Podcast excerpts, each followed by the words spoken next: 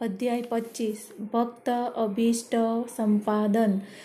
શ્રી ગણેશાય નમ, શ્રી સરસ્વતી નમ, શ્રી ગુરુભે નમ, શ્રી કુળદેવતાય નમ, શ્રી સીતારામચંદ્રાભ્યાય નમ, શ્રી સદગુરુ સાંઈનાથાય નમ. ઉપોદઘાટ શ્રી સાંઈબાબાને પ્રણામ કરી આ અધ્યાયને પ્રારંભ કરીશું. બાબા દયાના સાગર છે, ઈશ્વરના અવતાર છે, મહાયોગેશ્વર, પરબ્રહ્મ છે, સર્વ સંતોના શિરોમણી છે. શ્રી સાંઈ સદા વિજયે તેતરામ. બાબા સર્વ મંગળ વસ્તુઓનું સ્થાન છે, ભક્તોના આત્મારામ છે અને તેમનું શરણ શક્તિવંતુ છે. જીવનનું અંતિમ લક્ષ્ય સાધનાર શ્રી બાબાના ચરણોમાં આપણે સૌ સાક્ષાત પ્રણામ કરીએ.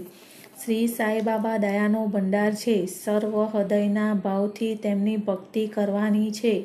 જ્યારે દર્ધ શ્રદ્ધા, ભક્તિ સ્થાપિત થાય છે, ત્યારે ભક્તની કામના સત્વર પૂરી થાય છે. શ્રી સાંઈબાબા જીવન લીલા લખવાની મારા મનમાં ઉત્કંઠા જાગી કે તરત જ હું તે લખી શક્યો. જેવી નોંધ ટિપ્પણી એ લખી લેવાની આજ્ઞા થઈ તેવી જ મને પ્રેરણા સ્ફૂરી અને ગ્રંથ રચી પૂરો કરવાની મને બુદ્ધિ શક્તિ મળી. હું સત્ય કહું છું કે આ ગ્રંથ લખવાની મારામાં કશી યોગ્યતા નથી, પણ પરમ કૃપાળુ બાબાના આશીર્વાદથી જ આ સહાય પૂરું, સાહસ પૂરું થઈ શક્યું છે.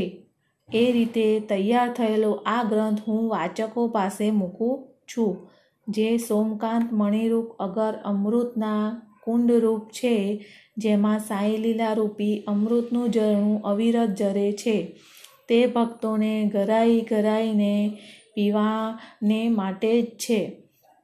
જ્યારે ભક્તના હૃદયમાં શ્રી બાબાની સાચી ભક્તિ જાગે છે, ત્યારે તેના સર્વ ભય સંકટ થાય છે. તથા બાબા તેનું કલ્યાણ જ કરે છે. અહેમદનગરના હાલ પૂનાના દામોદર સાવડારામ રાસ્તે કાંસાર ઉર્ફે દામુ અનાની કથા ઉપર આપેલ સત્યનું દ્રષ્ટાંત છે.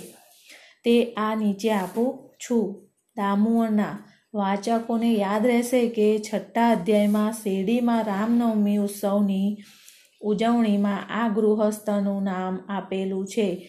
સને અઢારસો પંચાણુંમાં રામનવમી ઉત્સવના પ્રારંભમાં તે શેરડી આવ્યા ત્યારથી દર વર્ષે એ શુભ પ્રસંગ માટે પોતાની તરફથી એક જરીવાળી ધજા તે મોકલે છે. તેમજ આ પ્રસંગે શેરડીમાં આવેલા સાધુ ફકીર તેમજ ગરીબોને તેના તરફથી જ ભોજન અપાય છે. દાબુના સત્તા એક રૂ, દામુ અન્નાને, મુંબઈના એક મિત્રે પત્ર લખ્યો, આપણને ભાગમાં થોડું રૂના સટ્ટાનું કામકાજ કરીએ તો નફા આશરે બે લાખ રૂપિયા મળે તેમ છે. શ્રી બીવી નરસિંહ સ્વામીનો ગ્રંથ ભક્તોના અનુભવ ભાગ બે, પાન નંબર પંચોતેર, આ સટ્ટાની દરખાસ્ત એક દલાલે કરેલી અને તે ભાગમાં નહીં પણ સ્વતંત્ર કરવાનો હતો.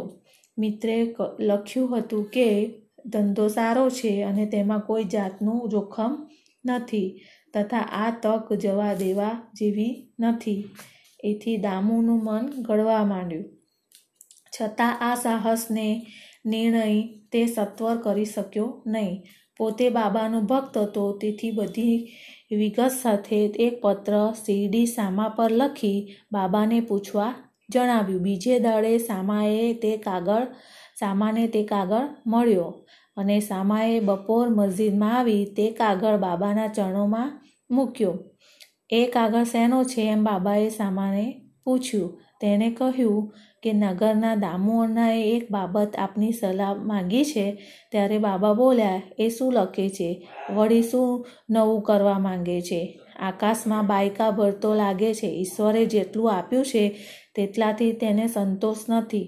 ઠીક છે એ કાગળ વાંચવો જોઈએ.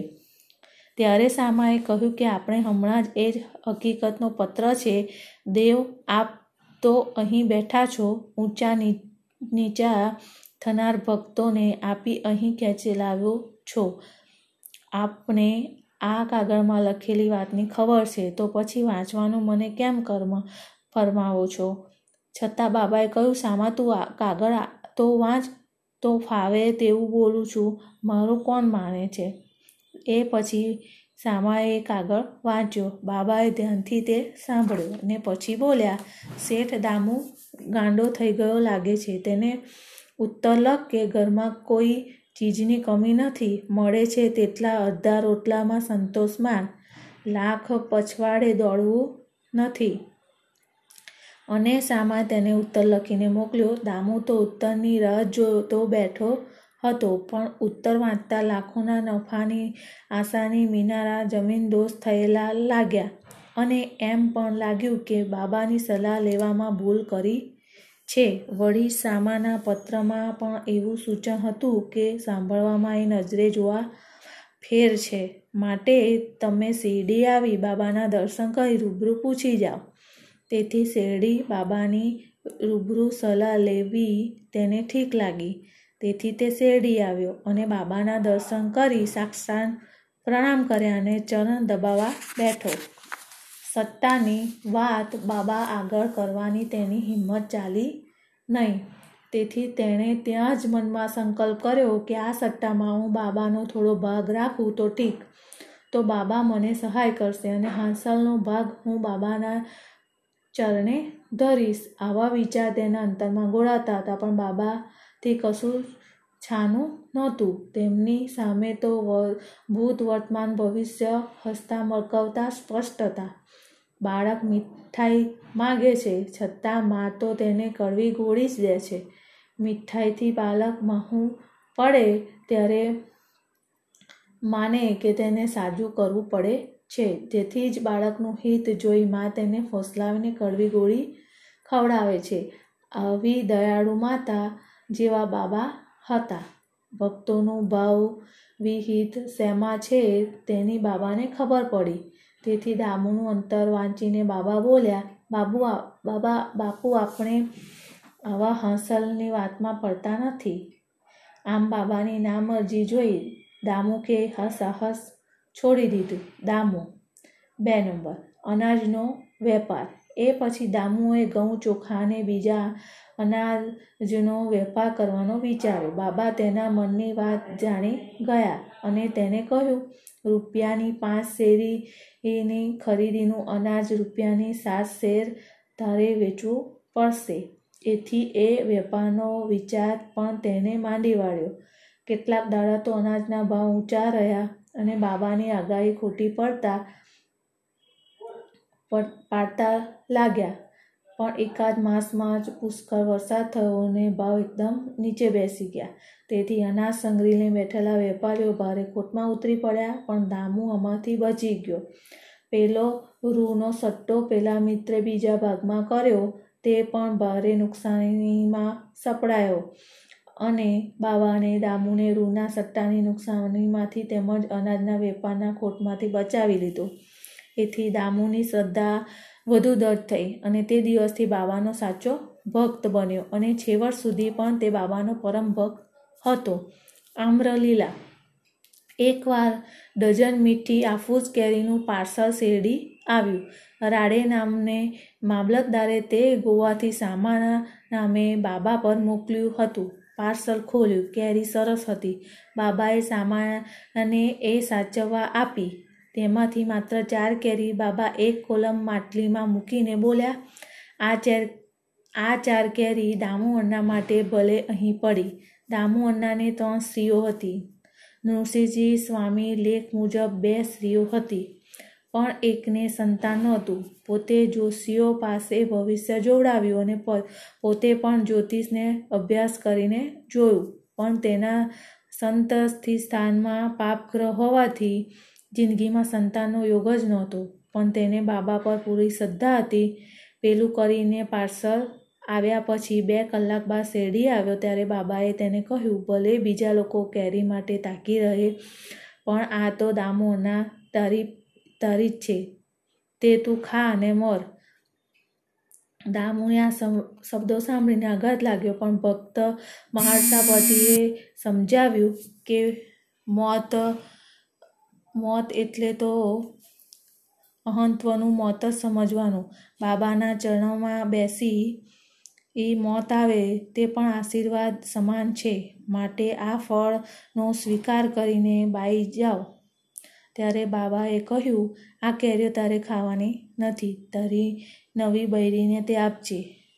આ ચાર કેરીની આમ્રલીલા વડે તેને ચાર પુત્રો થશે. દામુએ તે મુજબ કર્યું અને થોડા સમયમાં બાબાના વચનો સાચા પડ્યા અને જોશીઓના ખોટા પડ્યા.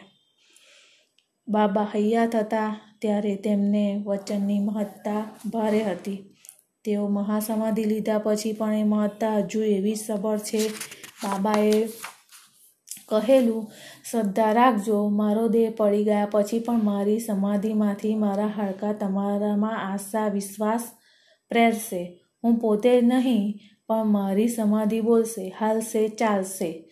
અને મારું સાચું શરણ પકડનાર જોડે પણ વાતો કરશે. મારા હાડકા તમારા કલ્યાણની વાતો તથા વિવેચન કર, તમે સાંભળશો. મને સદા યાદ રાખ, કરજો. મારા શુદ્ધ અંતકરણથી શ્રદ્ધા રાખશો તો તમારું અવશ્ય બોલ્યું કલ્યાણ જ થશે. પ્રાર્થના. એક પ્રાર્થના કરીને આ અધ્યાય સમાપ્ત કરીએ. હે સાંઈ સદગુરુ, હે ભક્તના કલ્પતરુ, અમે આપને પ્રાર્થના કરીએ છીએ આપણા ચરણનું કદી વિસ્મરણ ન થાય એવી બુદ્ધિ અમને દેજો. આ સંસારના જન્મ મરણના કેરાથી અમે થાક્યા છીએ, માટે અમને મુક્ત કરો. અમારી ઇન્દ્રિયો સંયમી બને, અમારી વૃત્તિ અંતર્મુખ વળે અને અમે આત્મદર્શન પામીએ. પુત્ર શ્રી મિત્ર કે કોઈ કશામાં કામના નથી. એકલા આપ જ અમને આનંદપ્રદ મુક્તિદાતા છો. અમારી વિપત્તિ હારી, દુષ્ટ વૃત્તિ નષ્ટ કરજો. સર્વ ભૂલીને અમે સદા આપનું સ્મરણ, નામ સ્મરણ કરીએ. ચંચલતા દૂર કરી અમારો હાથ પકડજો અને અહંત્વ તથા અજ્ઞાનને નષ્ટ કરજો. આપની લીલાનું અમૃત પાઈ અમને ઊંચમાંથી જગાડ્યા છે. તે પૂર્વજન્મના પુણ્ય તથા આપની કૃપાનું ફળ જ છે. આ વિશે દામુનો પોતાનો ઉપરોક્ત હકીકત અંગે નીચેનો ફકરો વાંચવા સરખો છે. એકવાર હું જ્યારે બીજા જોડે મસ્જિદમાં બાબાના ચરણ પાસે બેઠો હતો, ત્યારે મારા મનમાં બે પ્રશ્નો અને એના સ્વરો ઉત્તર સ્વયં બાબાએ આપ્યા હતા. બાબા પાસે ટોળાબંધ લોકો આવે છે, તે સૌને લાભ મળતો હશે, ખરો આના ઉત્તરમાં બાબાએ કહેલું, પેલો ફૂલ તેમજ મોર આવેલો. આમ જુઓ. એ સર્વ ફૂલ તથા સર્વ મોરને ફૂલ બેસે તો કેટલો ભારે પાક ઉતરે. પણ કંઈ બધાને ફળ બેસે છે? ઘણા તો ફળ રૂપે કે નાની કાચી કેરી રૂપે પણ પવનથી વરસાદની જડીથી ખરી પડે છે. પછી આંબા પર કેરીઓ તો થોડી જ રહે છે. યા બીજા પ્રશ્ન મારા પોતાને વિશે હતો. બાબા, ગુજરી જશે તો મારું શું થશે? મારી કેવી નિરાધાર સ્થિતિ થશે તેનો ઉત્તર બાબાએ આપેલો. જ્યારે જ્યારે જે જે સ્થળે તું મારું ચિંતન કરીશ, ત્યારે ને ત્યારે હું હાજર થઈશ. આ વચન સને ઓગણીસો અઢાર પછી બાબાએ પાતળા પાડતા બાબા આવ્યા છે, પણ હજી તે મારા સાથે છે ને મને દોરી રહ્યા છે.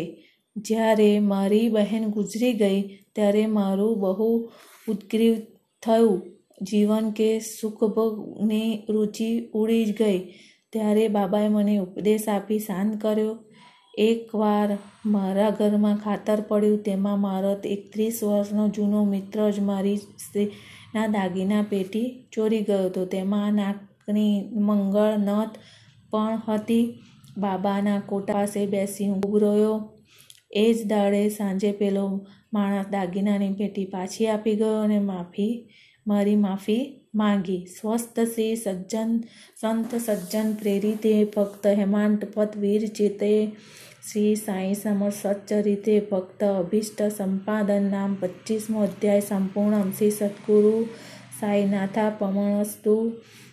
શુભભવંતુ.